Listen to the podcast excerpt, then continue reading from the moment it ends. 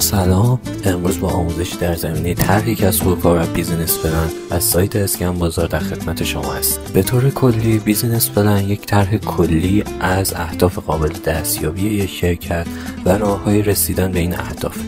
طرح کسب و کار به دلایل مختلف از جمله مشخص شدن اهداف رقبا و اعضای تیم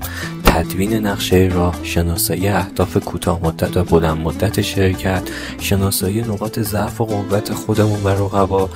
و مواردی از این قبیل بسیار مهم.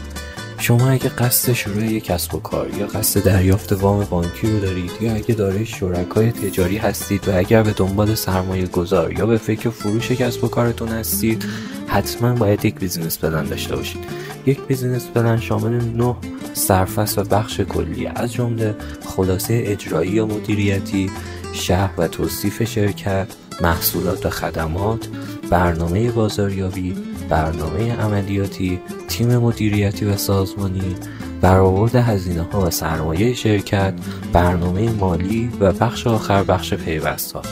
در پست های بعدی بهتون مفصل درباره هر کدوم از این بخش ها صحبت خواهیم کرد که اگه قصد دنبال کردن این مطالب و مطالب مشابه اون رو دارید می‌تونید به سایت اسکن بازار مراجعه کنید. با تشکر.